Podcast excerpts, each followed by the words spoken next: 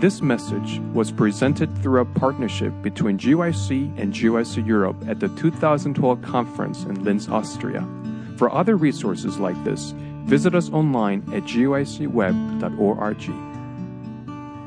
Father in heaven, we're beginning a journey this morning that will be all morning and this afternoon to look at Jesus. There is no better one to look at. We long to be effective soul winners for you. We long to go back to our churches and make a significant difference for your kingdom. And as we look at the lovely Jesus, may we see his pattern of ministry, and may our lives be changed because we have looked at him. We thank you so much for the opportunity today to come to study your word and to have that sense of your presence. In Jesus' name, amen. Thank you, and you may be seated. Let me tell you a little bit about class, what we're going to do, and then we'll just launch right into our class. Beginning this morning, and for two hours this morning, and then for two hours this afternoon, we're going to look at Jesus' pattern of ministry. During the first hour, I will introduce that pattern based on Jesus' ministry in the New Testament. And then, right after that, my wife's going to share how to apply those principles and to a local church. We'll continue that this afternoon and we'll look at the church as a health center. We'll look at examples of how to make your church everything that God wants it to be. So, thank you very much for joining us, and we will launch right into our topic.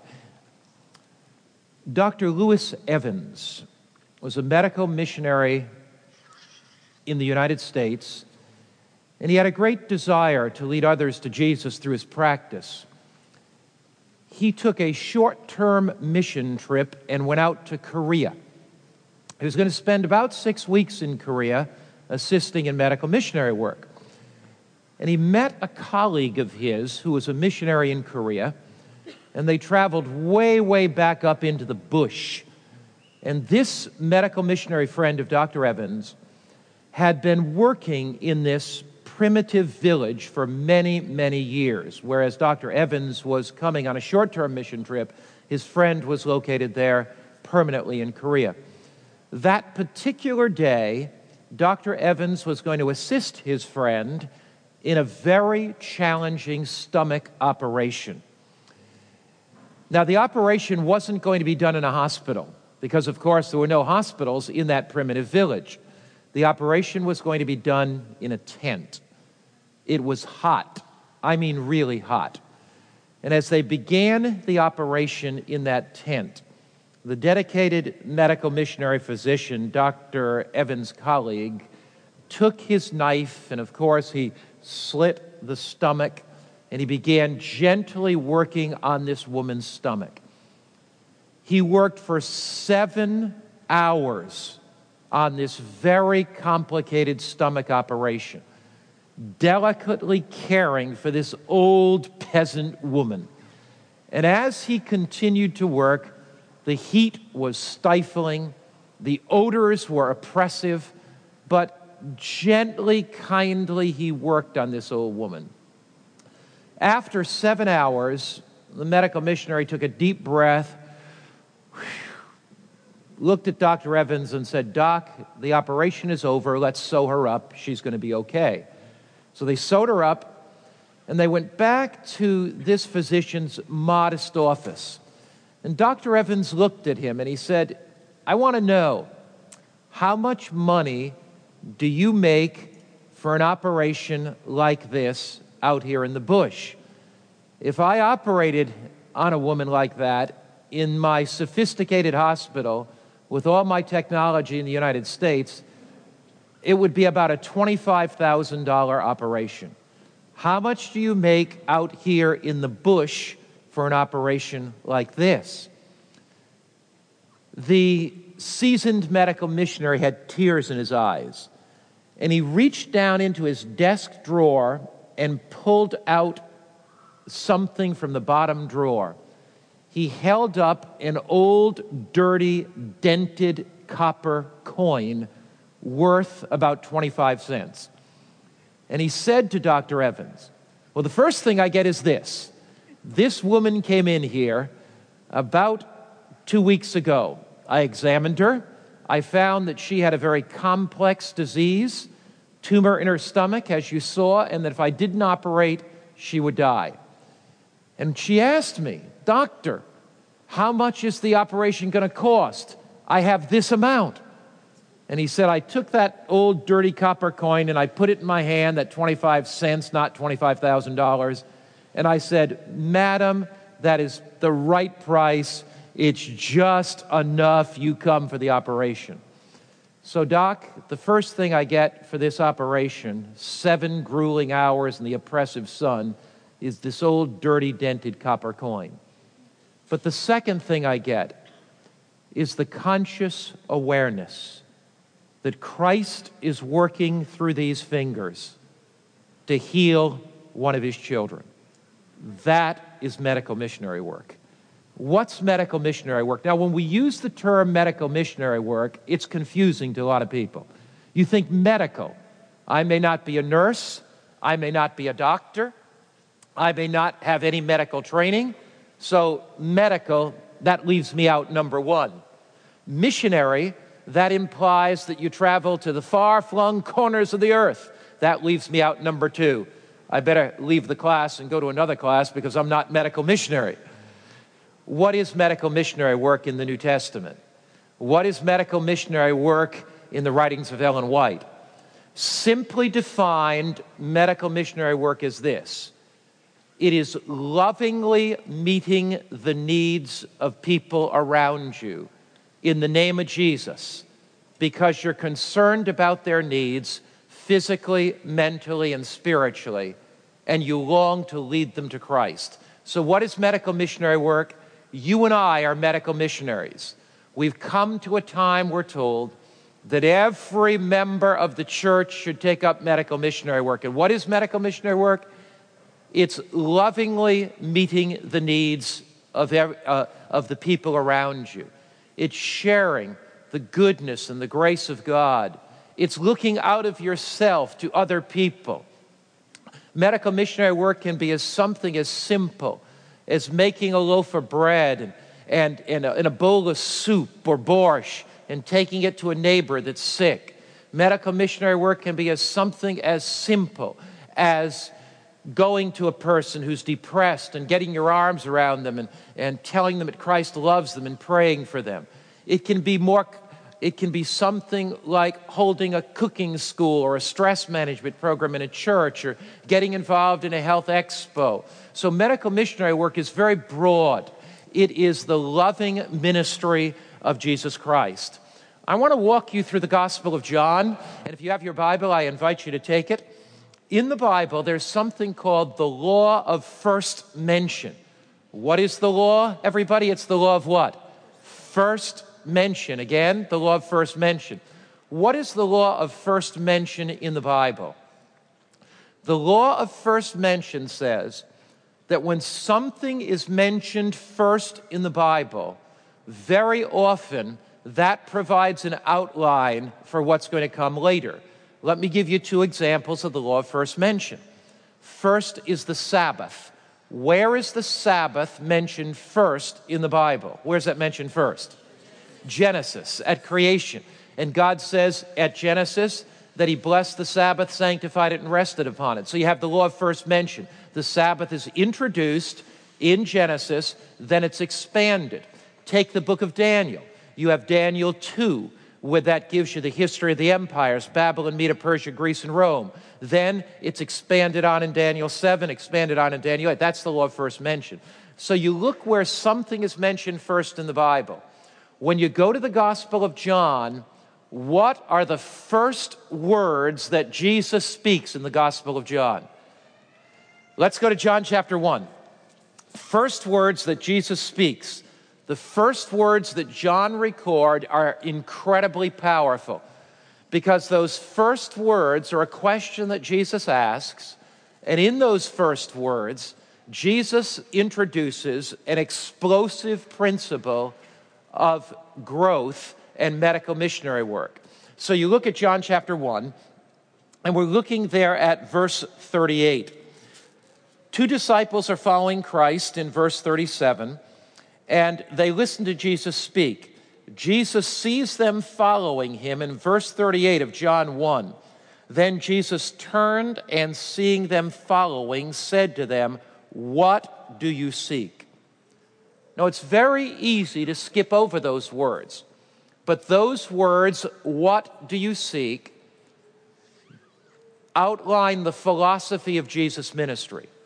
They are the first words he speaks. What do you seek? Jesus was more interested in the needs of people than his own needs. What are you seeking? Are you seeking physical help, healing from a disease? What are you seeking? Are you seeking relief from discouragement and depression? What are you seeking? Are you seeking peace of mind and eternal life? What are you seeking? Are you seeking joy and happiness in your life? Jesus' pattern of ministry was never to begin where he was, but always to begin where they were. Somebody said anybody wrapped up in themselves is a very small package. Anybody wrapped up in themselves is a very small package. Jesus' pattern of ministry was to find a need and to meet it. So Jesus was looking for needs in a secular society, in a society that is often turned off on religion, in a society where people feel that religious people are hypocritical, they have they are Bible thumpers, they just want to jam doctrine down your throat. That's the idea of postmodern people. The idea is that religious people are quite narrow minded in a society like that, people are disarmed when you come to them unselfishly, kindly, gently, longing to meet the needs in their heart. So Jesus said, What seek ye? What are you seeking, ma'am? What are you seeking, sir? Jesus was constantly looking into the hearts and minds of others.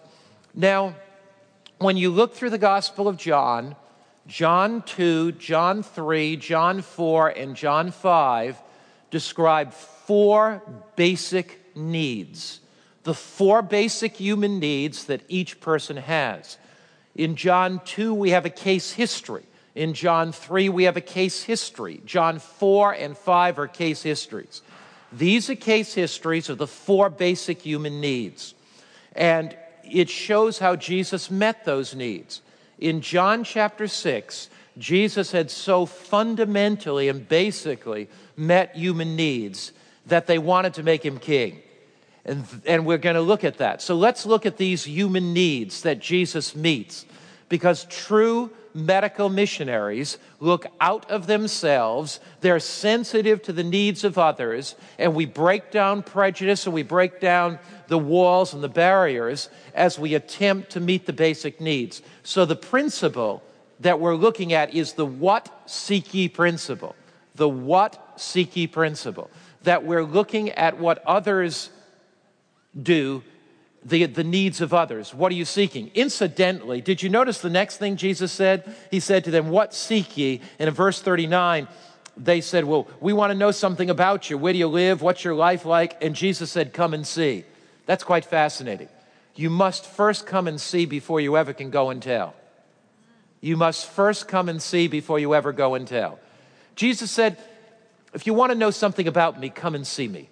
Watch me as I touch the eyes of the blind and they're open. Watch me as I touch the ears of the deaf and they're unstopped. Watch me as I break the bread and feed the 5,000. Watch me as I heal the sick. Watch me as I deliver the demoniacs. You want to know something about me? Jesus said, My life is one of sacrificial service, it's one of meeting people's needs. You come and see. So this morning, that's what we want to do. We want to come and see. We want to take a look at Jesus. We want to see his ministry, see the care that he had for people, see the compassion that he had for people. John chapter 2, 3, 4, and 5 show us Jesus meeting basic human needs. We go to John chapter 2. What is the basic human need in John chapter 2? Well, you know the story well. It's the story of the wedding feast of Cana of Galilee. The basic human need there is a social need. How would you feel if you were just getting married. Anybody here married within the last two years? Anybody married? Wow, I knew I'd pull that off with some young people here today. You married in the last two years. Okay, now suppose it is your wedding day and it's that marvelous day. And you go to the reception, and you have a great reception in the church, and the ladies have made whole wheat bread and vegetarian chicken sandwiches, and you have gotten the sparkly, non fermented wine there, and it's a marvelous time. You've got the beans and the potatoes, you've got everything there in the spread and you were anticipating 53 people to come to your wedding, and you counted the reception numbers carefully, and they have come to that little church. But because you are so popular, and because you are so well known, people have come from churches around, and there are 122 people. And you've prepared the vegetarian sandwiches, one and a half sandwiches for each of those 53 people that you thought were going to come, and 122 came and the conference president, who is your father's best friend, is standing in line, and all the vegetarian sandwiches are gone, and there's nothing in the soup dish any longer, and nothing in the beans dish, and the, and the, and the unfermented grape juice is gone. How embarrassed would your parents be if they ran out of food, young lady, at your wedding? And if there are a hundred people still in line, it would be the social embarrassment of the century, right? This was a small village in Cana of Galilee. There probably were less than 300 people in the village, and probably a couple hundred at that wedding. And that host was incredibly socially embarrassed because wedding feasts in ancient times were the center of the village. The rabbis had a saying, and here's what the rabbi's saying was Everyone from five to 75 follows the marriage drum. You know, when they'd go through the villages drumming, the marriage is here, the marriage is here, the wedding is here. And then everybody would come out and begin following, and they'd go to the bride's home and they would have this great reception. Well, there's this incredible social embarrassment. What does John 2 teach us? It teaches us that Jesus is concerned when people are socially embarrassed. Jesus takes the water and turns it into wine. Now, somebody said, Pastor Mark, you got to talk a little bit about is this fermented or unfermented wine? I'll show you in just a moment or two how this has to be unfermented wine and it cannot be fermented. I want you to take your Bible and take a look at something here. Notice in John chapter 2, it says, on the third day. Now, in John, why was the Gospel of John written? The Gospel of John written was written according to the last verse in the Gospel of John so that you'd believe that Christ was Messiah and Christ was Savior. Notice how John 2 starts on the third day. When you read an expression on the third day, where does your mind go immediately? Where does your mind go immediately? Destroy this body and in what? Three days I'll raise it up. So, third, when you read about third day, immediately your mind goes to the what?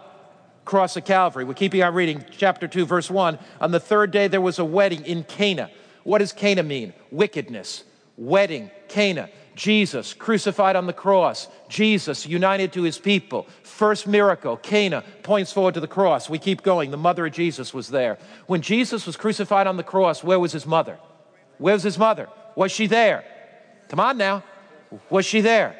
Sure, she was there. So in the first verse, you have four pointers. Let your eyes drop down to verse 4. Jesus said to her, Woman, what does your concern have to do with me? You remember, they run out of wine. His mother comes to him says, They have no wine. And he says, What does your concern have to do with me? My hour has not yet come. Every time in the Gospel of John you read the expression, my hour, my hour, my hour. What is it referring to? The hour of what? The hour of the cross, the hour of his death. Keep your finger in John 2. What does he say in John 2, verse 4? My hour is not yet come. John chapter 17. John chapter 17. What does he say to his disciples in John 17? You are looking here, John 17, verse 1.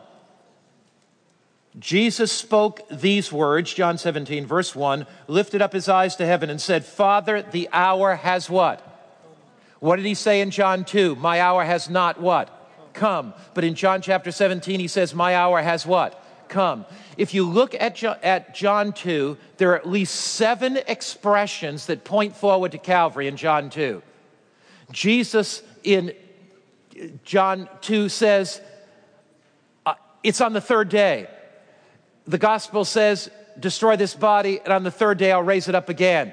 Pointed to the cross. Cana, center of wickedness. Jesus is crucified in the center of two thieves, the center of wickedness. Jesus' mother is there at John 2. Jesus' mother there at the cross. He says, My hour is not yet come in John 2. John 17, he says, My hour is now come. Uh, in, at the cross, they put a spear in his side. What comes out? Water and what? Blood. What is, when you have the communion and you have the wine in the communion, it represents what? The blood of Christ. What is John 2 all about? John 2, Jesus is saying, I'm going to change the old water of Judaism into the great wine of the gospel. I'm going to turn the old water of Judaism into the newness and the freshness in the wine of the gospel. The wine at in John 2 has to be unfermented. Why? Because Christ's blood was not sin tinged, and fermentation is spoilage, and fermentation is a sign of sin. So it couldn't have been fermented wine because it perverts the very symbol of the pure blood of Christ that was shed on Calvary's cross for you and for me. So when you look at John chapter 2, Jesus there is giving an illustration that when he hangs on Calvary's cross and his blood is poured out on that Calvary's cross, that his blood that is not sin tinged, it is blood that is not contaminated with sin. Jesus, who knew no sin, became sin for us.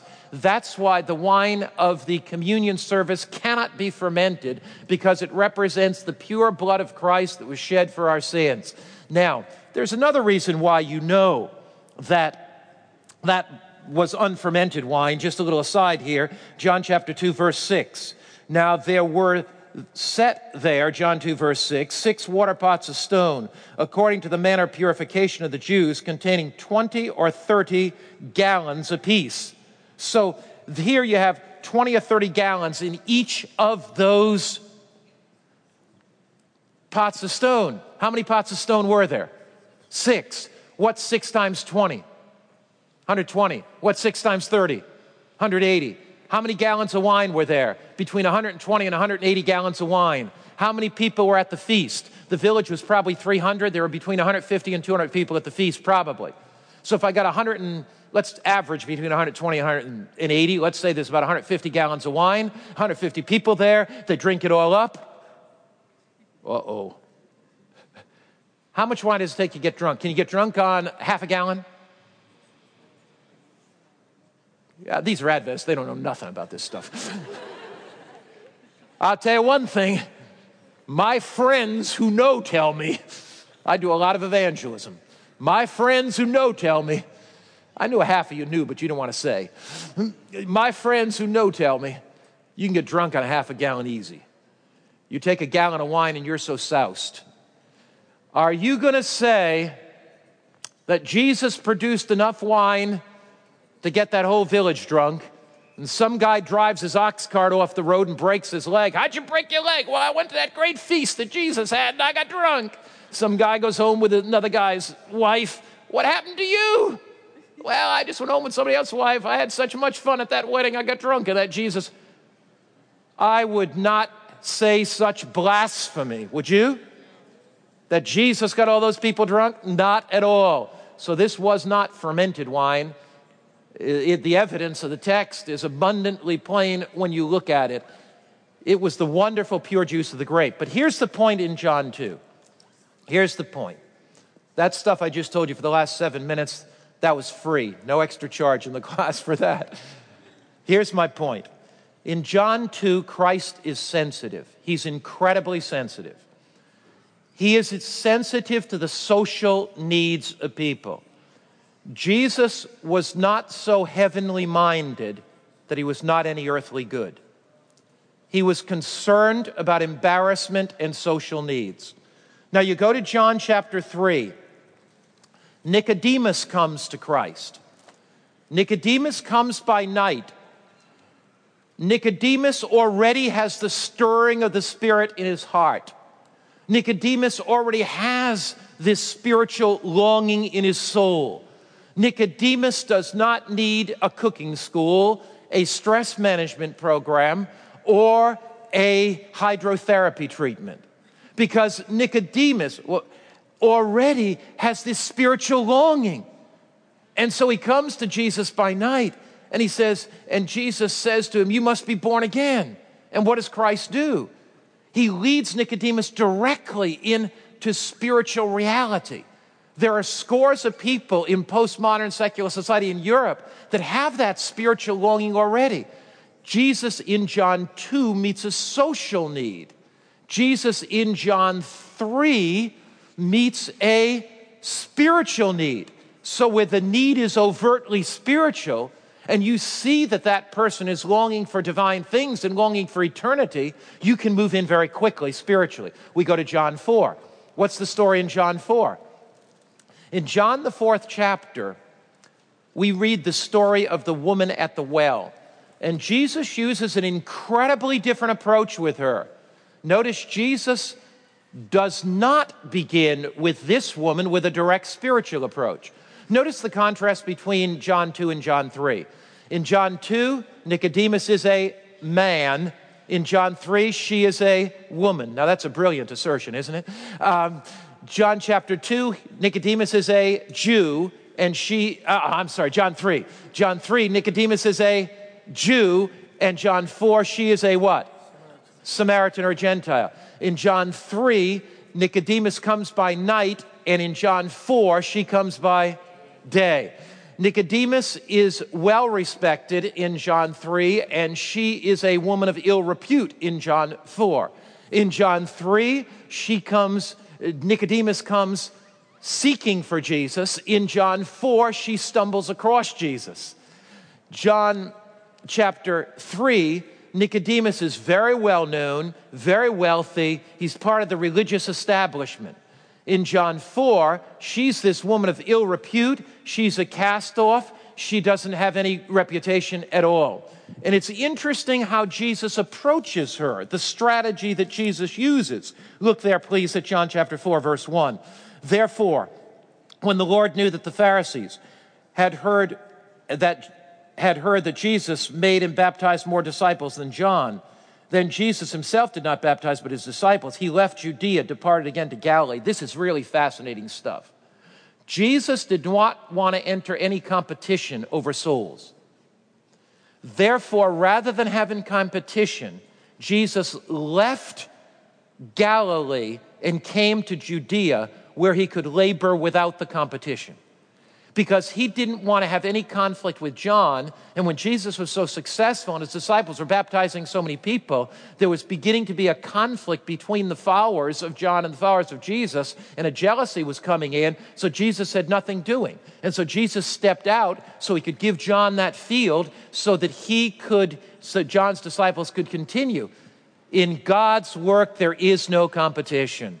We're on the same team, winning people for Christ and the kingdom. Now, look here. Jesus leaves Galilee. Notice verse 4. But he needs to go through Samaria. You do not need to go through Samaria to get to Galilee from Jerusalem geographically. You can go up along the Jordan River, you never go through Samaria. You can go along the Mediterranean Sea, you never go through Samaria. But he needs to go through Samaria. Why? Because Jesus knew that the Samaritan woman, he knew, he was guided by the Holy Spirit. He may not have known specifically that that woman be, would be there, but he knew that if he went through Samaria, if he went through Samaria, he'd have contact with the Samaritans and he wanted to share the gospel with them. So Christ goes through Samaria. He comes there. He meets this woman by the well that's called Sychar. Jesus is wearied. Verse 6. He sits down by the well. It's the sixth hour. That's noon. It is blazing hot in the Judean, in the Samaritan countryside. It is hot. It's beating down upon him a woman comes. Now, what does Jesus do? What's Jesus' strategy? Does this woman come who's a woman of ill repute? She has six husbands already. And does Jesus look at her he says, I know who you are. You're the, you're the woman in town that's sleeping with all these guys. And uh, he said, Look, you better not do that, or else, uh, don't you know how foolish that is? Don't you know the possibility of diseases you're going to get? Don't you know, young lady, that you are lost? Is that the way Jesus begins? How gentle Jesus is. He looks beyond what she is doing and he recognizes her deeper need that she doesn't have much self worth, that she doesn't have much self esteem, that she's an emotional basket case, that she's emotionally devastated. And so Jesus says to her, I'm kind of thirsty. Can you give me something to drink? He asks her for a favor. He shows her dignity. He shows her respect. A Jew would never talk to a Samaritan. He talks to her. A man would never initiate a conversation with a woman like that if the man is a religious teacher, and Jesus obviously was. So Jesus breaks social norm, he breaks social custom, and he said, I'd like something to drink. And she is amazed. How can you, as a Jew, ask me somebody for a drink as a Gentile? But she can't refuse him. And as she's getting him that water to drink, he looks at her and he says, You know something?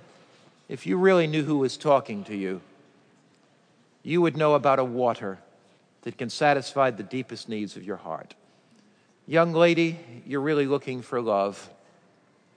You're really looking for emotional satisfaction and joy and peace.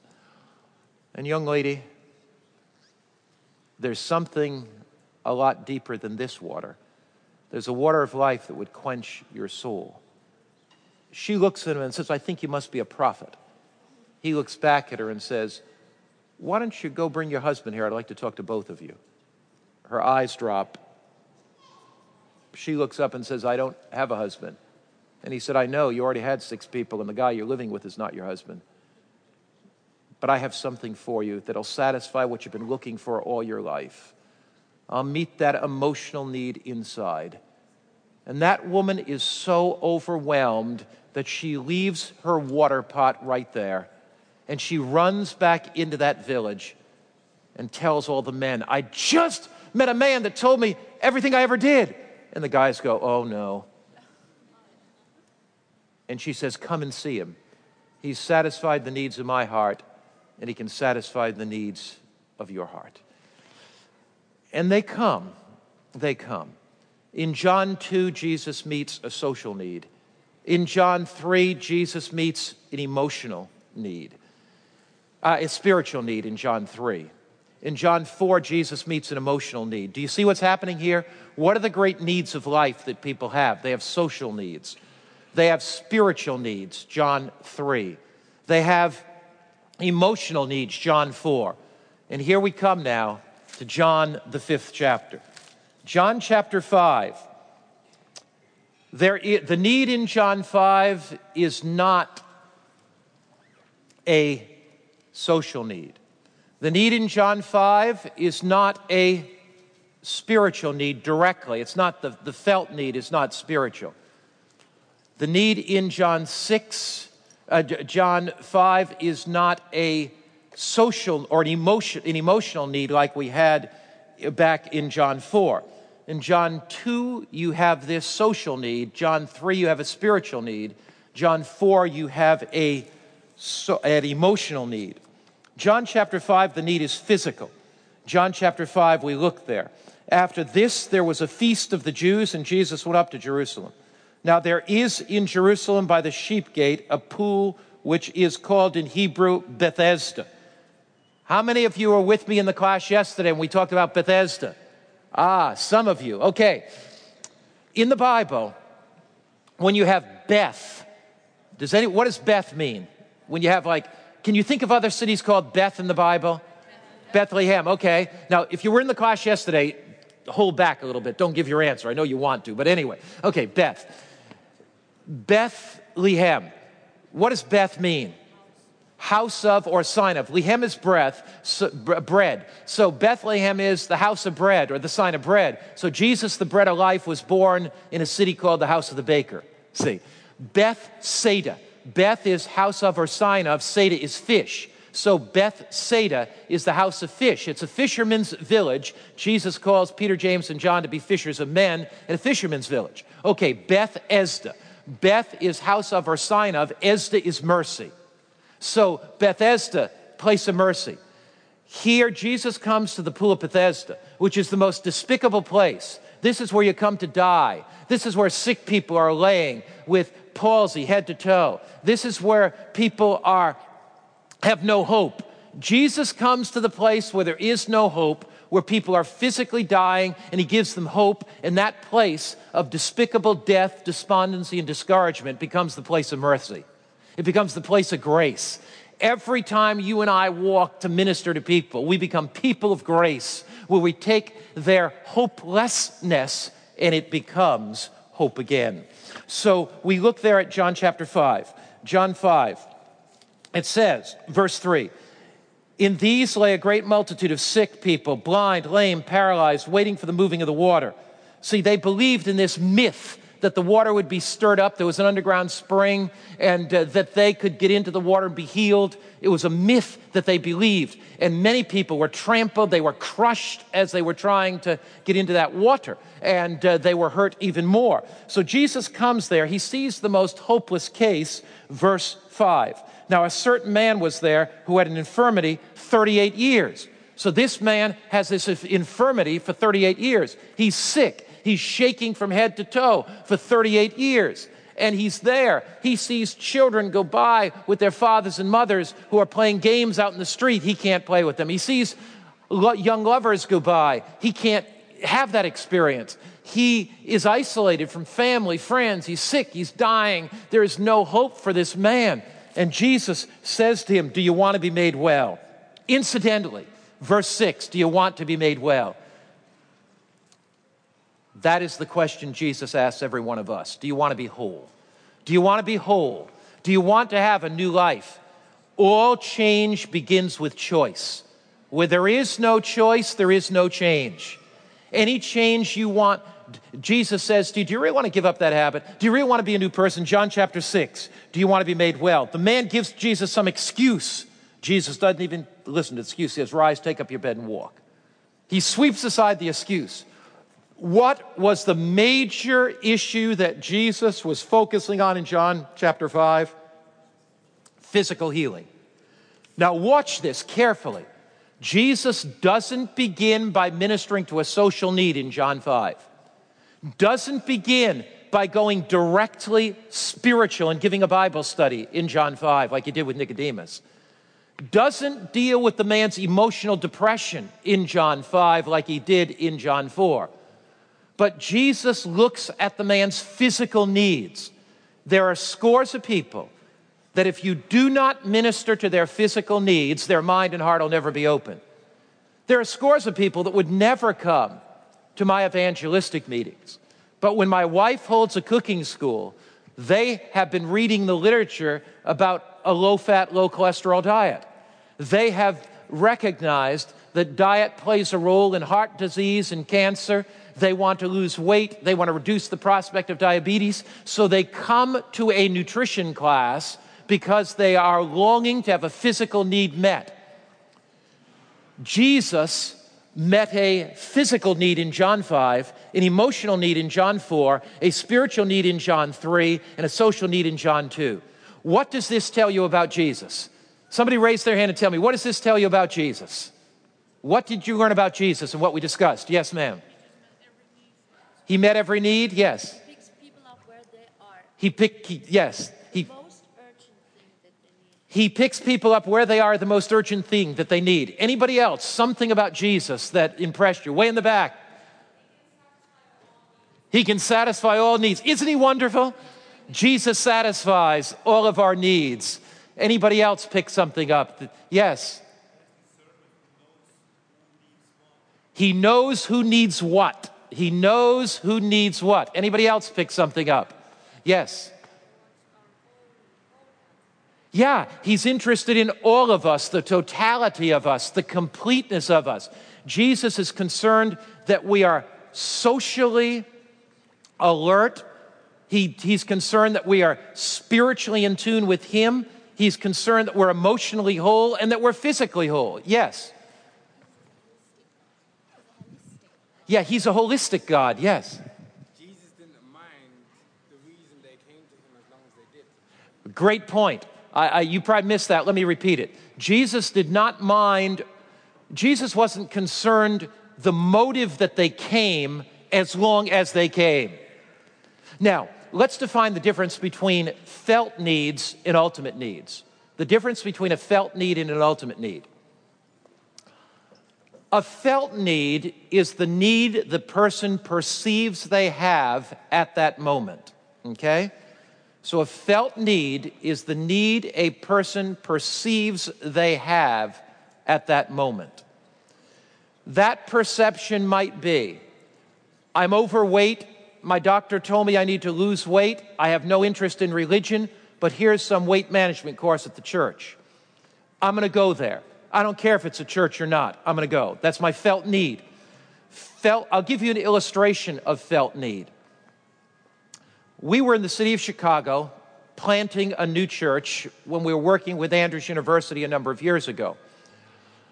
And I conducted a class on the book of Daniel. Lavenna came to that class in the book of Daniel because she was at a point in her life where she really was very interested in understanding Bible prophecy. So she came to class. Her husband never came. When I talked to her and we got acquainted about her husband, she said, Pastor, my husband has no interest in religion. We had come to the Catholic Church. We had a son, a little boy, four or five years old, who died suddenly. The priest never visited us to comfort us about the death of our son, but sometime after the death of our son, they were building a new church, like a new cathedral, and the priest came to our house couple weeks after the death of our son, talked nothing about it, and really strongly appealed to my husband to give money for the new cathedral. My husband became so angry that he said, If that is what faith is like, I don't want anything to do with it. So he has not come to church for many, many, many years.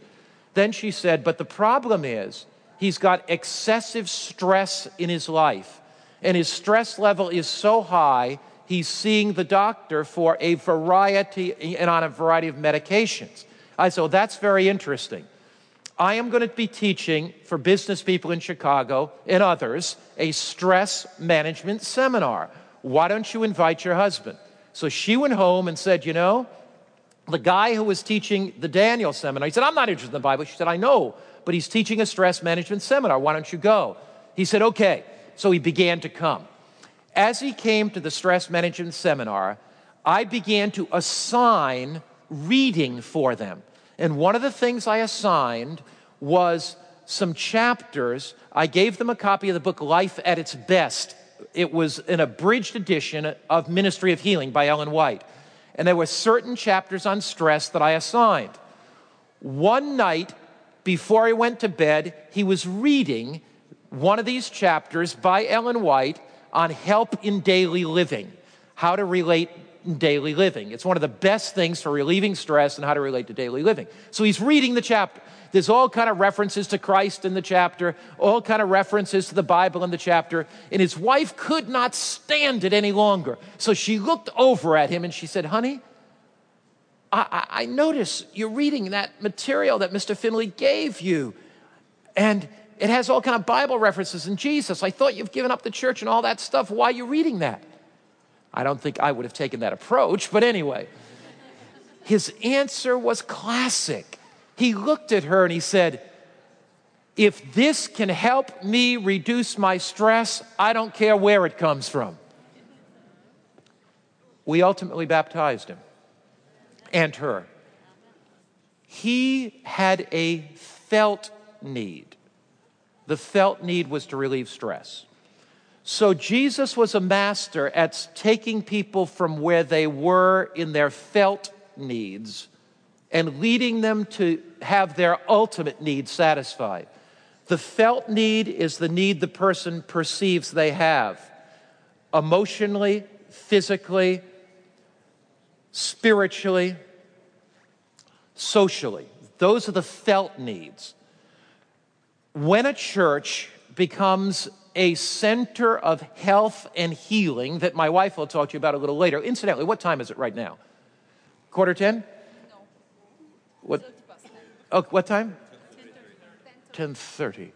Okay, I can go. Okay, somebody raise their hand when it's five minutes till 11. Okay, because we're gonna, gonna take a break at five minutes till 11. Okay, so there's a difference between a felt need and an ultimate need. The felt need is the need the person perceives they have. What's the ultimate need? The ultimate need in every heart is for God. Now, here's something that's very important for you to keep in mind. Take your Bible and turn to Ecclesiastes 3, verse 11. This idea that we live in a postmodern culture and that people have little interest in God or faith is contrary both to it's contrary to the way that we were made. Take your Bible and turn to Ecclesiastes chapter 3 verse 11. Ecclesiastes 3 and verse 11. Notice Ecclesiastes 3, verse 11. He has made everything beautiful in its time. Also, he has put eternity in their hearts. What does it say God has put in every heart that he creates in Ecclesiastes chapter 3? He has put what in their hearts? Eternity. What's the word in German in Ecclesiastes 3? He's put what in their hearts? What does it say in German? Give me the German word. What is it? Ewigkeit. What does that mean? What's literally? Is it literally eternity? Eternity? What is the word? Who has a French Bible? What's the word in French?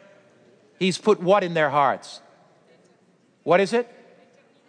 Eternity. Yeah. Okay, he's put eternity in their hearts. Yes, what do you have? Put, put what in their hearts? Put the world in their hearts. Not a good translation. Yeah, not a good. King James is good many times, but King James misses some of the time. And so the word actually in the Hebrew is this idea of he's put eternity, this idea, this longing for eternity. Um, and uh, it's very interesting. He's put eternity in their hearts. What does that mean? Now, compare that with John 1. Compare that with John 1. Go over to John 1 and verse 9. John 1, verse 9. Once you understand this principle in soul winning, whatever people, whatever need they come with, the need may be physical, the need may be mental, the need may be social, the need may be spiritual. Whatever need they come with, there is something else going on in their hearts. There is that longing for eternity in every heart whoever, however secular the person is, however postmodern the person is, you remember what Augustine said. He said, Lord, our hearts will never find rest until they find rest in thee. In other words, there is something in the human heart that longs for eternity. There's something in the human heart that longs for life after death. There's something in the human heart. You, we, you see it in the Egyptian culture, you see it in the Babylonian culture, you see it in every culture in the world. I've been with primitive cultures in the, in the midst of the jungles. And uh, I remember when I was only 21 years old, I was in the jungles of Brazil with a primitive Indian tribe, lost in the jungles, in fact, uh, taking an ambulance from the Red Cross, and we broke down in the middle of the jungle, 500 miles from any major civilization. They had to fly a helicopter in to us then. But I remember the Krakati Indian tribe, and there was this longing in their heart for eternity. You know, primitive tribes, because that's the way we were made. That's the way we were created. People can deny it, they can turn their back on it, but when people come to your health programs, they may come to reduce their blood pressure. They may come to reduce their cholesterol. They may come to, to an exercise program to get fit. They may come to a family life program. It may seem they have no interest in spiritual things, but here's what you know that they may not know that there's eternity in their hearts. Every secular person I talk to, I know that that's in their heart. I know that God is working there through His Holy Spirit. John 1, verse 9. That Now, most translations will say that one, referring to Jesus. That, or that one, Jesus, was the true light which gives light to, next two words, what are they? Gives light to, next two words, what are they? Every man, woman, child, every person who comes into the world. So every person that is coming into this world, Jesus Christ, through his Holy Spirit, is working on their heart to reveal the light of truth to them. Isn't that incredibly good news? When I walk down the streets here and take my walk for an hour every day so I can be healthy, and walking along the Danube River, and I see those people, I'm not thinking in my mind, oh, these people are postmodern. There's nobody interested here. I'm thinking, praise the Lord, you put eternity in their hearts. They don't know it. They don't know it, but eternity is in their hearts. The thing that they're longing for, the emptiness in their soul. So they will come to your health meetings. They will have a felt need. But what do you know as a soul winner? What do you know as a soul winner? That God has put what?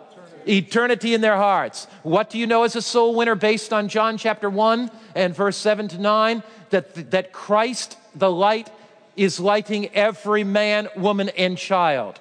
So you begin to minister to the needs that they have, knowing that there are deeper needs that they have that they don't even know they have. But as you share with them gently, kindly, lovingly the principles of eternal life, they will discover the fulfillment to their deeper needs. There's a statement in the writings of Ellen White that is quite impressive to me, and uh, where she says in Evangelism, page 513, nothing. That's an interesting word, isn't it? Nothing. What does nothing mean? Well, nothing is not something, because if nothing was something, it wouldn't be nothing, it would be something. Okay, so nothing is not something, nothing is nothing, right? All right, nothing will open doors for the truth, like evangelistic medical missionary work. Doors that have been closed to him who merely preaches the gospel will be open to the intelligent medical missionary. That's a powerful statement. Let's analyze it. Nothing will open doors for the truth like gospel medical missionary work. Jesus ministered to people socially, spiritually, emotionally, physically. And as he did, the masses followed him. Why? Because he was so selfless in meeting their felt needs that he earned the right to address their ultimate needs. When you, when you meet the needs that they have, you earn the right to address their ultimate needs. Nothing, doors that have been closed to him who merely preaches the gospel. I thought if I just preach, people are going to respond. Doors that have been closed to him who merely preaches the gospel will be opened. It doesn't say to the medical missionary, it says the intelligent medical missionary. And you and I are medical missionaries because how have we defined medical missionary work? Lovingly going out of ourselves to meet the needs of people around us. The night was February 27, the year was 1910. Ellen White was troubled, greatly troubled. That night in vision, she saw the cities of the east coast of America. Great cities like New York and Boston. Her mind was then taken by God in vision to the cities in the central part of America, Chicago, and down into Los Angeles. And she saw great cities and the multitudes of people and she was troubled with the lostness of these cities. She was troubled that millions of people were lost not knowing Christ. And God, in that vision of February 27, 1910, gave, in, in that dream, gave her a vision. And he gave her a vision in which that she wrote out the next morning. And as she wrote it out, she sent a letter to conference presidents. And she said, I was shown that we should organize companies of workers, teams of workers, that there should be a decided, these are her words, a decided change in our past methods of working. That rather than merely going into a city to preach, there should be a decided change. that we should organize teams of workers, colporteurs, and nurses, and doctors, and medical missionary workers. That churches should become the center of influence in a community where people came to have their needs met of health and healing. And so she outlines this vision of medical missionary work, this vision of care, of love, of sensitivity. She outlines this sense that every Adventist is called to be a medical missionary, to reach out in love, kindness, and compassion. You may not have medical training, but you can reach out in love, kindness, and compassion to people around you. She outlined that in this vision. Little was done around, about it for a while, but finally, Elder Roderick Owen and Elder Burden who were at Loma Linda University. Elder Burden was the business manager, and Elder Roderick Owen was the uh, was a Bible teacher. They saw one of the older students that was there, and they sat him down. And Elder Owen said to him, and Elder Burden said to him, "Look, Brother Tindall. His name was John Tindall. Look, Brother Tindall. Ellen White has had this vision. You are taking the medical missionary course." and you're preach- you have a, a background as a lawyer, we would like you to go and demonstrate this vision. I want to give you an example of one man's ministry, Elder John Tindall, over 30 years, and tell you a little bit about him and how God used this man as he applied the principles that we are talking about this morning. As he took the ministry of Jesus to reach hearts and minds and lives. Now, you need to know a little bit of background about Elder Tindall. Elder Tindall was not a Christian, not brought up in a Christian home. He was brought up in an atheistic background, and he was an attorney, had an incredible sharp mind. He was working for the state of California, and he was working particularly out in the gold fields. In those times, there was a large gold rush taking place, and uh, he was working for the government to go out and do some assessing of what was taking place in these gold mines. I got to know Elder Tindall in the last years of his life and participated in his funeral, and we spent many, many hours talking. He was the one man that implemented, was asked to implement the vision by the prophet. So when I spent time with him, we would walk together. He would tell me stories. I thought, I have a direct link to the prophet of God. This man was the man that was anointed, the man that was chosen to illustrate the great principles of Ellen White's dream in February 27, 1910, when he was asked to go out and do this medical missionary work. Here was his conversion story. As this attorney one night, he was out in the gold fields of California. Ellen White had just written Desire of Ages. And he said he was out there in those gold fields, and um, you know, in those days, you don't have a lot of radio, you, in the early 1900s, you don't have a lot of, you don't have television, of course. And people would sit at night after they were panning for gold during the day, and they would read. Well, somebody had a copy of Desire of Ages, and they were reading it out loud around the campfire. And they came to the chapter on the cross of Calvary. He who knew no sin became sin for us. He was treated as we deserve, so we can be treated as he deserves. He took the condemnation that was ours so we can receive the righteousness that was his. And as he heard the story of the cross, he, he went out among the sagebrush, knelt down, and gave his heart to the Lord. He said, Lord, if you love me that much, I'm yours. He then went on to take the medical missionary lecture course and theology at Loma Linda. So you have this fellow with a brilliant mind who's an attorney, he's a lawyer, he's a theologian, and he has the medical training of a physician. I mean, what a combination. That's why Elder Burden and Elder Owen saw in this older student, John Tindall, and they said, Look, we want you to demonstrate the vision. His wife at the time was not a Seventh day Adventist. In his first evangelistic campaign, he baptized his own wife. He began to organize teams, and he would go into a city work with local churches. They would have medical missionary training programs. These churches would become centers of evangelism. He would stay there for a year and a year and a half, just like the Apostle Paul worked in Ephesus for a year and a half. He wouldn't go in and then come out quickly, but he would stay there. He would train church members. They would learn how to give hydrotherapy treatments. There would be cooking schools in churches. There would be weight management programs. He, Elder Tindall, would go and speak at the police department. He'd speak at the fire department. He'd talk about diet and delinquency. One of his favorite lectures that he would give would be diet and delinquency. He would be welcomed in all the schools. So, pretty soon, this man would become a household figure in that community because he was meeting the needs of that community. God blessed him in some incredible ways. When he was in Oklahoma City, he was there and preaching at the same time as Billy Sunday. Now, for those of you in Europe, the name Billy Sunday might not mean a great deal, but Billy Sunday was an evangelist before Billy Graham, and he was drawing large crowds. So the papers, Elder Tindall was there, and they called Elder Tindall, the newspaper called Elder Tindall Mr. Saturday, and they called Billy Sunday Mr. Sunday.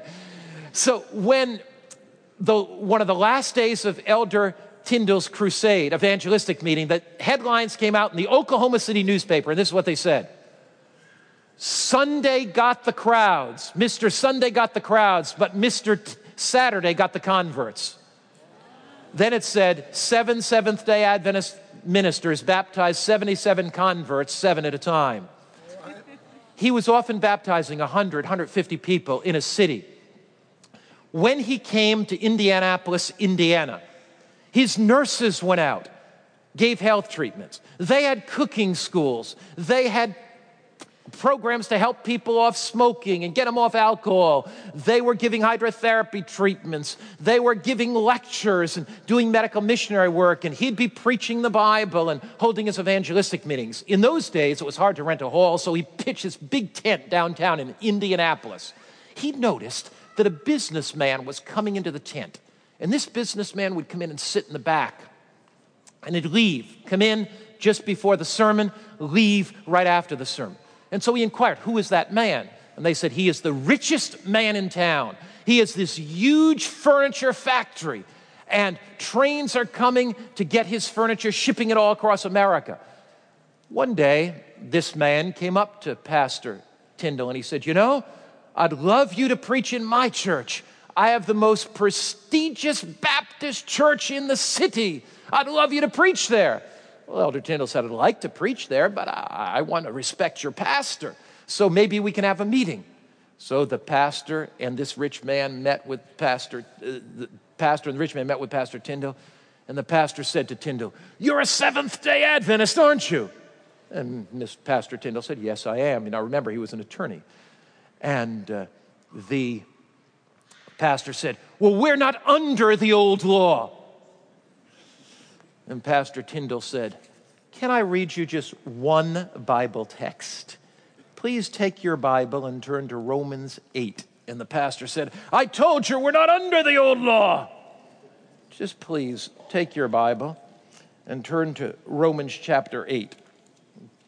The Bible says, verse 7 the carnal mind is enmity against God, it is not subject to the law of God. Pastor, what kind of mind would one have if they were opposed to God's law? Would it be carnal or spiritual? Notice the attorney's questioning. The pastor got so angry, he stamped. Pastor Tindall simply said, You're getting so angry, the carnal mind is not subject to God's law. You've answered your own question, sir. The pastor stumped out. This man was so embarrassed that he didn't know what to do. He continued to come to Pastor Tindall's meetings. Pastor Tindall presented the Sabbath powerfully, and this man said to him, one day they were standing in the parking lot of his factory, of this man's factory, and the trains were coming in. They were loading furniture. And uh, the man said, You see all those trains? They come in every single day. He said, I could not ever close my factory on Sabbath. I'd lose too much money. Elder Tindall looked him in the eye and he said, I only have one question for you. When you answer that, I'll come back and talk to you again. What's more important, your factory or your soul? And he began to walk away. Elder Tindall said he got halfway across the parking lot and this man yelled, Pastor Tindall, come back. My soul is more important. This man accepted Sabbath. Any of you go to Southern Adventist University? Do I have any Southern Adventist University students here? You went there, Jim. What's the name of the men's dormitory? Talge Hall is the name of the men's dormitory. This man's name was Mr. Talge. He donated the money to build the dormitory at Southern Adventist University. One night, Elder Tindall was in his meeting in Indianapolis describing medical missionary work, describing how every church ought to be a health center. And there should be on the side of that church places where people can come for health treatments and hydrotherapy and cooking schools. Mrs. Talge was in the audience. She was so impressed, she reached up, pulled off her diamond earrings, pulled off her diamond necklace, dropped it in the offering plate. They sold it. They sold it. And built that health center on the side of the church. When, now Elder Tindall was a man of great faith. He went to Dallas, Texas. We had some little tiny church in Dallas. We didn't have much at all. It was an old ramshackle church, a few members. But the Presbyterians were, were merging two churches and they had one church left. And in those days, years and years ago, it was many thousands of dollars. Tindall said, Let's go buy that church. They said, We don't have any money. Tindall went to sleep that night and he dreamed that he was fishing. And as he dreamed he was fishing, a big fish came and bit the line, and he kept pulling and pulling and pulling in his dream, and he pulled the fish in. He came the next day to his team of workers, nurses, lay people, and he said, We are going to catch a big fish in this series. Thanks. Let's go buy the church. And they said, Big fish? What do you mean? He said, I don't know, but we're going to get a big fish. The next night, Elder Tindall and his workers were in the nutrition class, and a man 300 pounds walked in. That's the big fish, Elder Tindall said. That man 300 pounds, that's the big fish. It was a meat packer. The guy was a meat packer, and he was very wealthy. Elder Tindall baptized him. The guy donated seven to eight thousand dollars. They bought that church debt free. When we step out to do the work that Jesus called us to do, when we do it Jesus' way, when you personally reach out to others with love and care, when your church becomes a health evangelistic center in the broadest sense, meeting the needs in the community, God will do something for you marvelously for the kingdom. Let's just go through an introduction before we get there and share some things on health. And so, God has given us great health insights into His Word. In fact, God's principles of health are throughout the entire Bible. So it's not like, oh, you can separate your spiritual health from your physical health. They are all throughout the Bible. And the Bible teaches that we are whole persons, and God wants to save us completely. And that means physically and mentally, emotionally, and spiritually. And throughout the Old and New Testaments, physical and mental and spiritual health are all linked together. You can't separate the spiritual from the physical or the physical from the spiritual. And health is a part of God's plan throughout the scriptures and throughout the Old Testament and begins in the first book right there in Genesis. In fact, Genesis 2:15 says, and let's read this together. The Lord took the man and put him where? in the Garden of Eden to work it and take care of it. So God made us right in the beginning to exercise, right? You see all of the eight principles of health right there in the book of Genesis. And God made us to live outdoors. He never intended that we would be inside in this environment all the time. He intended us to have the fresh air and the sunshine and the exercise right from the beginning. And He gave us good, pure streams and water and what a remedy that is today. And then he gave us good food, good, nutritious food. In fact, so good, it was to help us to live forever and ever throughout eternity. In fact, Genesis 1:29 says, "And God said, See, I have given you every herb that yields seed which is on the face of all the earth, and every tree whose fruit yields seed. To you it shall be for food. So, right in the beginning, the Eden diet was a vegetarian diet. That's what God gave us to help us to live forever and ever. And then God uh, had made Adam and Eve to fellowship with him, to trust him, to have confidence in him. And they fellowshipped with Jesus face to face. What a, what, what a great opportunity that was, wasn't it? Can you only imagine what that's going to be like once again to fellowship with Jesus face to face? He made us to trust in him. So health was a part of God's plan in the book of Genesis, right from the beginning. And health is a plan uh, of God's, and health is a part of God's plan in the book of Exodus. Exodus 15 26 says, If you diligently heed the voice of the Lord your God and do what is right in his sight, and give ear to his commandments and keep all of his statutes, I will put none of the diseases on you which I have brought on the Egyptians, for I am the Lord God who heals you. So God says, if you follow my commandments, you're not going to have the same diseases that are on the Egyptians. But what do we have to do? We have to heed God's commands. And so let's travel to Egypt and see if we can study the clues in preventing the world's killer diseases. And yes, the same exact diseases in the 21st century are not new. The Egyptians were dying of the same diseases as today. And here in Europe, before coming and doing this seminar, I looked up the major diseases here in, in Europe. And they are the same ones that we have in America, the same ones that are around the world because I've done them in Singapore, I've done them in Africa, I've done them in other parts of the world, and they're the same thing. But these were the same diseases that were in, with the Egyptians. In fact, the arid Egyptian desert preserved the mummified bodies of the royals for thousands of years, and that's how we know what they died of. And studies done on these Egyptian mummies confirm the truthfulness of God's word.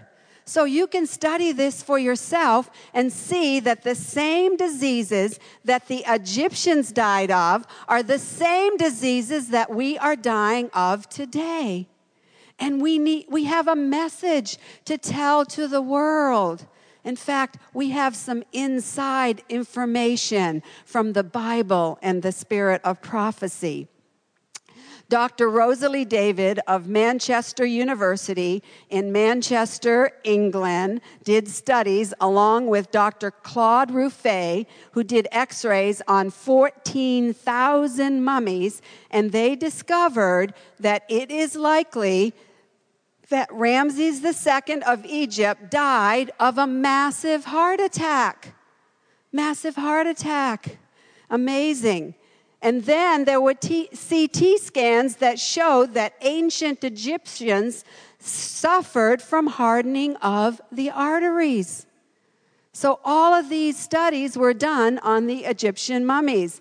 And Hatshepsut, who was probably Moses' mother, adoptive mother, they did CT scans on her as well, and DNA testing showed, revealed that she probably had uh, that revealed that obesity, diabetes, liver cancer uh, plagued her, and her death was in her early in her 50s. And so the same diseases that we have today, they had in Egypt heart disease, cancer, arthritis, obesity, high blood pressure, rheumatism, parasites, and sexually transmitted diseases. The same exact thing that they had in Egypt when God said that if you follow my statutes I am, and my laws, I'm not going to put the same diseases on you that the Egyptians had. And then Deuteronomy 4:40 says, "You shall therefore keep his statutes and his commands which I command you today, that it may go well with you and your children after you." So you not only affect yourself, my friends, with your health, and others in the world with their health, but they're affecting the children after them and that you may prolong your days in the land which the Lord gives you, is giving you for all time. So you can prolong your days.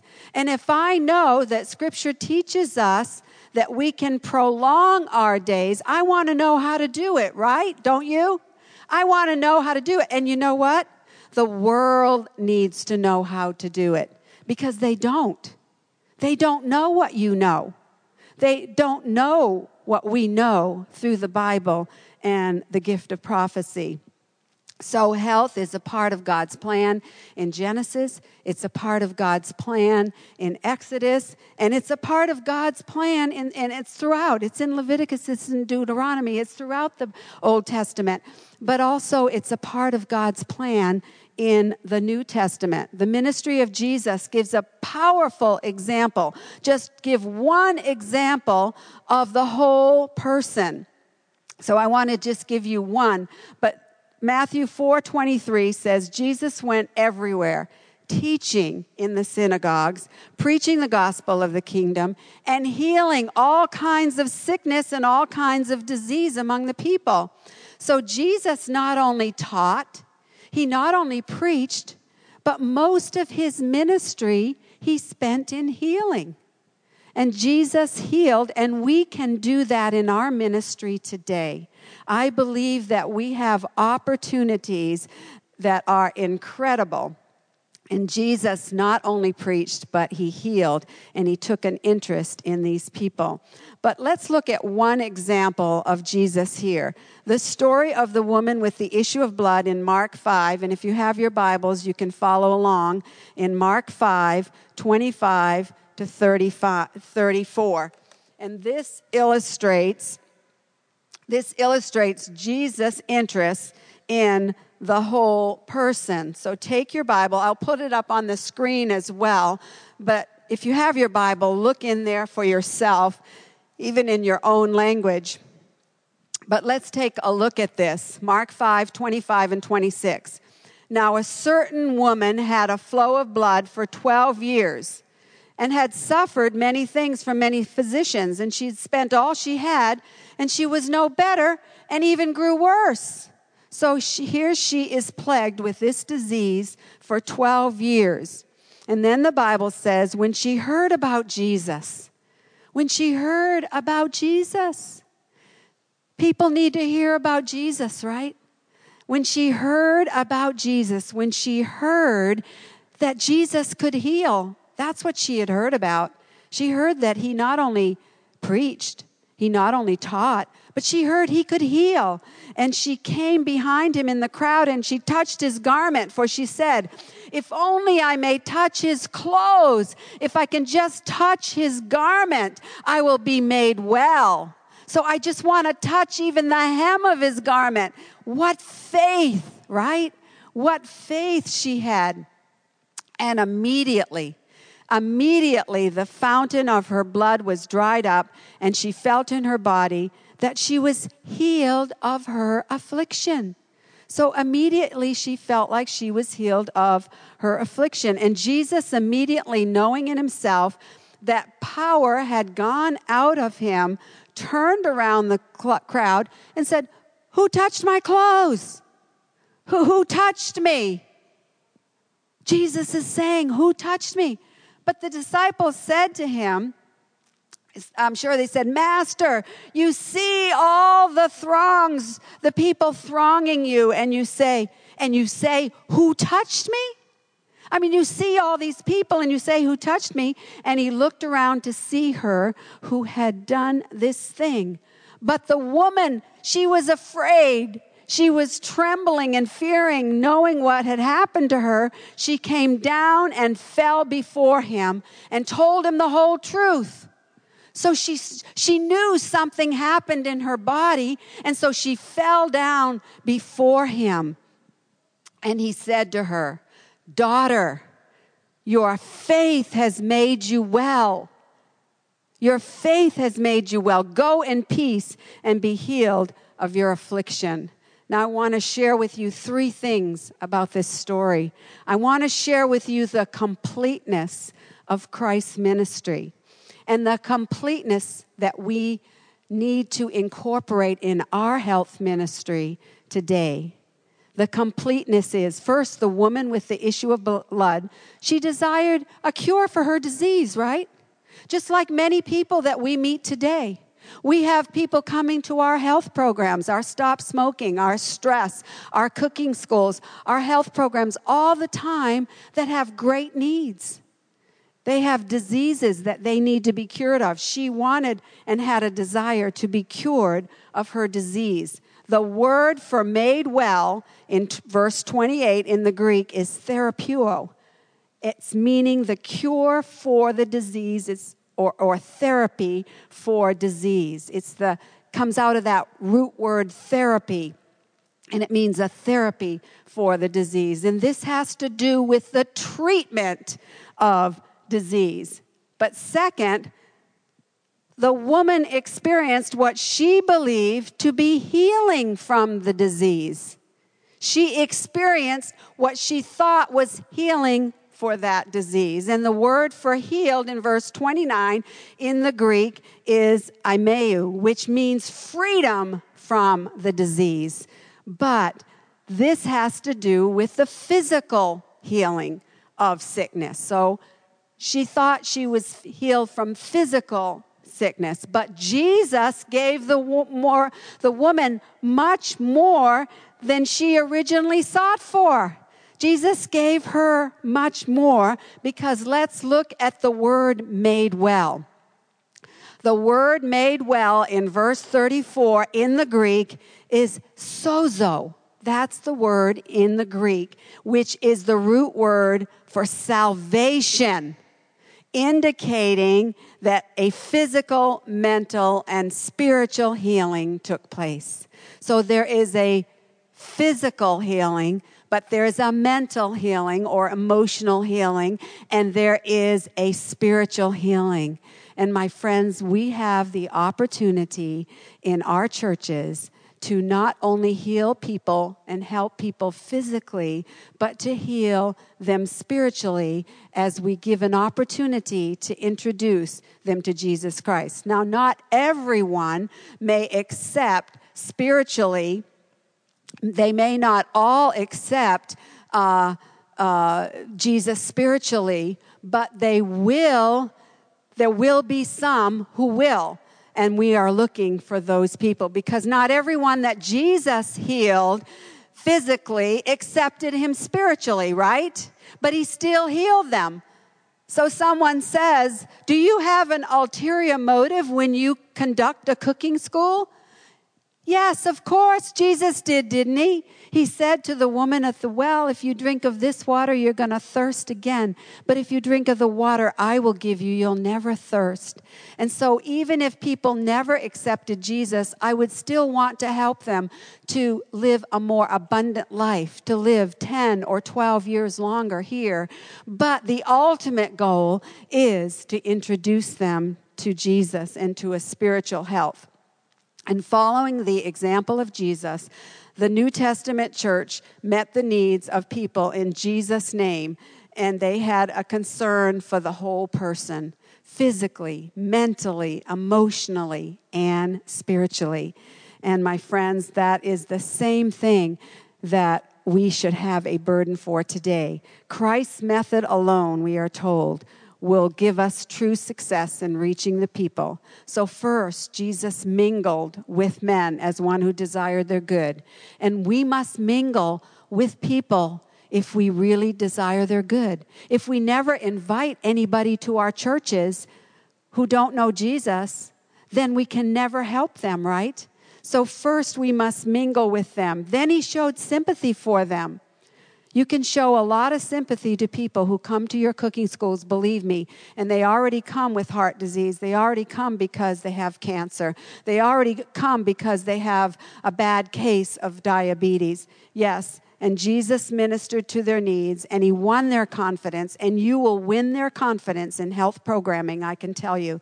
And then you can bid them like Jesus, like they did, follow me. Jesus did. Yes, so Jesus' method. And we are to do the same work that the great medical missionary undertook in our behalf. So we are to do the same work that Jesus did, and that was to heal people physically and mentally and emotionally and spiritually. And growing churches, if you're a growing church, a dynamic church, then you also will meet the needs of varied people groups. You will ju- meet the physical and mental and emotional and spiritual needs. We will do the very same thing that Jesus and his disciples did in the New Testament. So, health is a part of the Old Testament, health is a part of the New Testament, but health is also a part of God's plan in the proclamation of his last day message. It's, it's part of the last day message, my friends.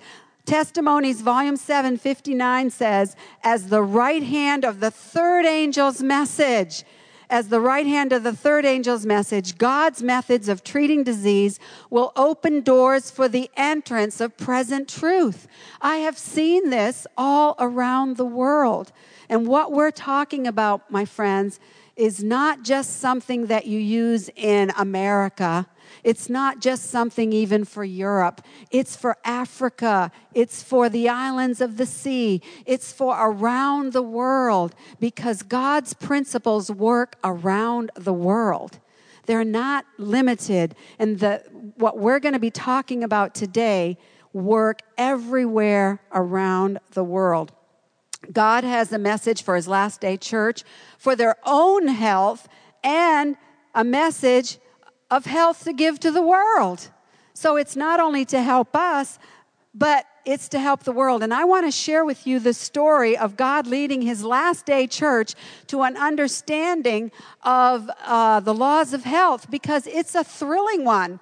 Have you studied and share, uh, learned how our health message even started? Read it, it is a thrilling one and the vision given to Ellen White on June 6, 1863, called for radical changes in the personal living habits of the church members. And so the vision also gave rise to the development of the Seventh day Adventist medical work, which now spans the globe. So, this vision was a very critical and very important vision that Ellen White had. First reason that it was given was to improve the health of our pioneer leaders. They did not know the health message. Some of them were smokers. Some of them had such poor health they could hardly function. In fact, they were staying up till the wee hours of the night studying the Word of God, and many of them suffered from bad health. And when J.N. Andrews came as the first missionary in 1874 to right here in Europe, in Switzerland, his health was very, very poor. In fact, he said he was only 34 years old. And he said, My general health was easily exhausted and I found it difficult to perform the labor which devolved on me as a preacher. In fact, J.N. Andrews said, My health is so poor that I can hardly function. My health is not good. And so I, I, have a, I have difficulty. So the early message that was given to the church was given to even help our early, our early pioneers. In fact, their bodies often labored under the load of overwork, disease, and a general lack of knowledge of health. They did not know some of the things that, or many of the things that we know today through uh, the not only the Bible, they had the Bible, but they didn't have this extra insight. And God knew that He needed to give this to His last day church.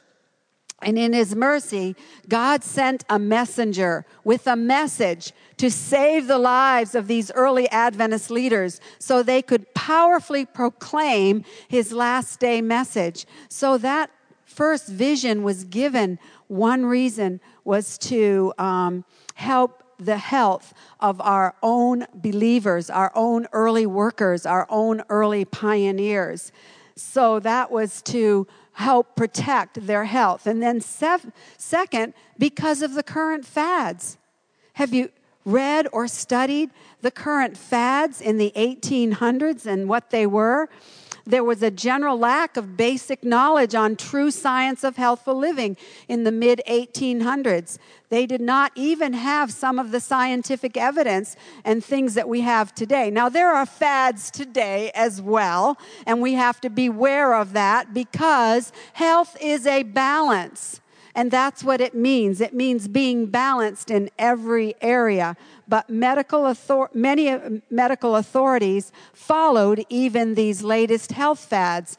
And so, and very interesting to know that just like in Egypt, that Moses going to the university and the medical school of his day in the medical university did not follow all the fads of the Egyptians, but wrote what he knew that we needed in Scripture, which was often contrary to the fads. The same thing was today for God's last day uh, people and his last day message that God gave this message and she did not follow the fads. She did not follow, although there were some things that the world was doing that were correct. And she wrote about those. And there were other things that were fads that were not uh, born of heaven that she uh, wrote against. And so, what were some of these uh, fads? What was the medical care really like in the 1800s? And this was a time uh, when the Advent movement was just growing, it was just beginning. And what were some of these fads? Let's take a look at them. Dr. Worthington Hooker wrote a medical handbook in 1858 in which he recommended mercury as a remedy to treat chronic diseases. And then bleeding. Uh, if used judiciously. And you remember our first president of the United States of America, George Washington, died from bleeding. They thought that this was a medical cure to bleed them. And that was a fad in those days. And then uh, Dr. Worthington Hooker also said use alcohol as a treatment of disease to help people and patients sleep. And then he said quinine for colic and intermittent fevers. And then he prescribed the use of tobacco as a remedy for ailing lungs. Now, everywhere I go around the world, in the airports today, in all of Europe, in Singapore, and in uh, uh, all around the world where we've traveled, every time I go into the airport and see a carton of cigarettes, in fact, I've taken many pictures, it says, smoking kills. Smoking causes cancer. She wrote in the 1800s when they were using smoking and tobacco as a remedy that smoking and tobacco is a slow, insidious, most malignant poison. How did she know that it was a malignant, cancerous poison? Today we know that through scientific studies, but she said that back there because God gave insights to his church. And so we have, and and they discussed the benefits of breathing freely of cigar smoke. And so she spoke against this because God showed her these things. And then drugs were prescribed as a cure for disease, every and any kind of drug. And that's why she had to write about the true remedies, not drugs, but now that doesn't mean that we never use a drug or administer a drug but it means that if that's all we're doing, she, all, she says that many of the people die simply because of the drugs, because they were administrating every and any kind of drug in the 1800s. And it was in this setting of ignorance of the laws of health that God gave Ellen White messages on health reform. So get the setting. This setting was uh, a setting where they were prescribing things that were not good for our health, but bad for our health. And God showed her the good things. So, first, to improve the health of our pioneers, and second, because of the current health fads, and third, to prepare a people for the coming of the Lord and that it would be used as an entering wedge. It would be used as the right hand of the gospel. And we have seen that in our own ministry around the world. And so it was in Otsego, Michigan. In Otsego, Michigan, in, on June 6, 1863, the same year that we became Seventh day Adventists. You see, we were Adventists even during the 1844 movement. We were Adventists. And there were Methodists and Baptists and all kinds of Christians that believed in the Adventist movement, and they were Adventists. But then, as Joseph Bates and Ellen and James White, and they studied the scriptures, then they became Sabbatarian Adventists, right? And then it was in 1863 when we became Seventh day Adventists. And in this same year, God gave Ellen White the health message. And she says in volume one, page 486, the health reform I was shown. I was shown. In other words, who showed her? God showed her, I was shown, is a part of the third angel's message and is just as closely connected with it as the arm and the hand with the human body. So, just as uh, important uh, is the health message to the three angels' message, is the hand and the arm to the body. We need our hands, right? And they're connected to our body. And that is the same importance of the three angels' message with the health message. And so here are a few uh, excerpts. She says, I saw it was a sacred duty to attend to our health. So we needed to attend to our own health, but help also the health of others. It, and then she says, It is not safe nor pleasing to God to violate the laws of our health and then ask Him to cure us of our health and keep us from disease when we're living contrary to our prayers. In fact, some have asked, Why doesn't God heal? Now, that's another whole class and another whole subject. But basically speaking, she says the reason that God does not heal many people today is because of one reason that it would not glorify God because they would go back and do the same thing that caused the disease in the first place. That they would go back and do the same very thing that caused the disease. So then God is not glorified in that, so he doesn't choose to heal. Now, God does choose to heal some people.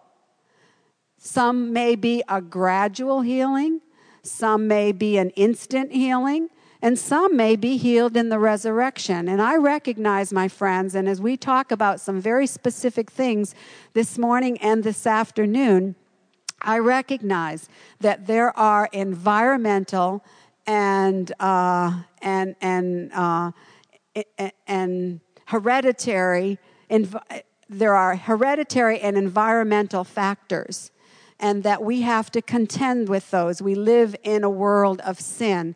And so we can't answer why some people get sick and some people don't.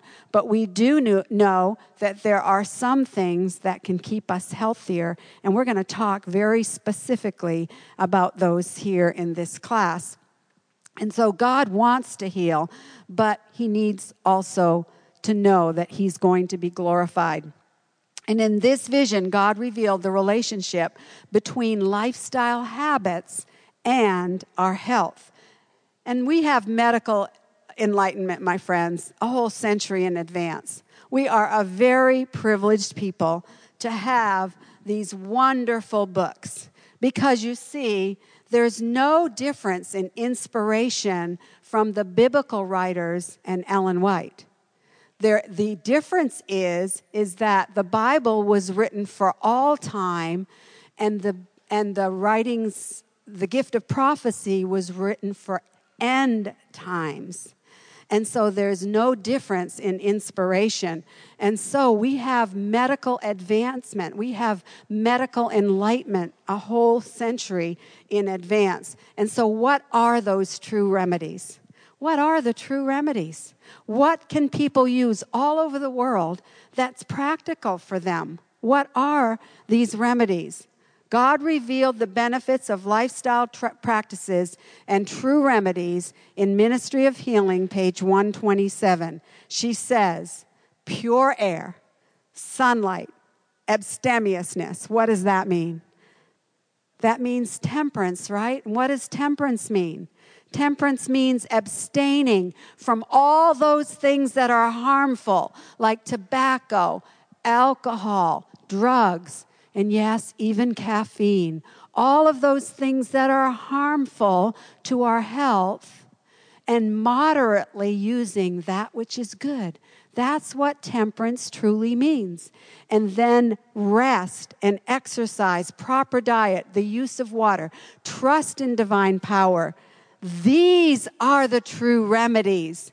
These are God's true remedies for disease if we really want to fight disease, if we want to help people that are coming to our health programs know how they can fight disease, these are the remedies. Now, that doesn't mean, again, that we never have some drugs that are administered or surgeries or medical help. Our children are all in the medical field. Our oldest daughter is a physician. Our second daughter is a registered dietitian, and our son is a, a, PA or a physician assistant. They're all in the medical field. And so, yes, we need people in the medical field. But these are the true remedies. These are the true remedies. And Ministry of Healing continues to say that every person should have a knowledge of nature's remedial agencies and how to apply them. So that means that you and I both need to know how to apply these remedies, how to use them, how to help people that are coming to our churches. You see, when our churches are open, when our churches uh, are so actively involved in health ministry that they say, wait a minute, what if your church was closed down tomorrow? Would the public and the people all around that church say, no, you can't close down that church? Why, the Seventh day Adventist church is helping us. They're helping us with off tobacco and alcohol. They're helping us with our families, with family ministries. They're helping us even reduce cancer. They're helping us reduce heart disease. And we're going to share some very specific things in this class this afternoon of how we can actually help people reduce cancer and how to actually reverse heart disease. There's only one way to reduce uh, to reverse heart disease. We're going to share that this afternoon. But we need to know how to use these remedies. And those who persevere in obedience to her laws, these laws that we just read about, all these principles, will reap the reward in health of body and health of mind. So we will not only have health of body so that our bodies will be healthy, but we'll have our minds so that we can accept spiritual things.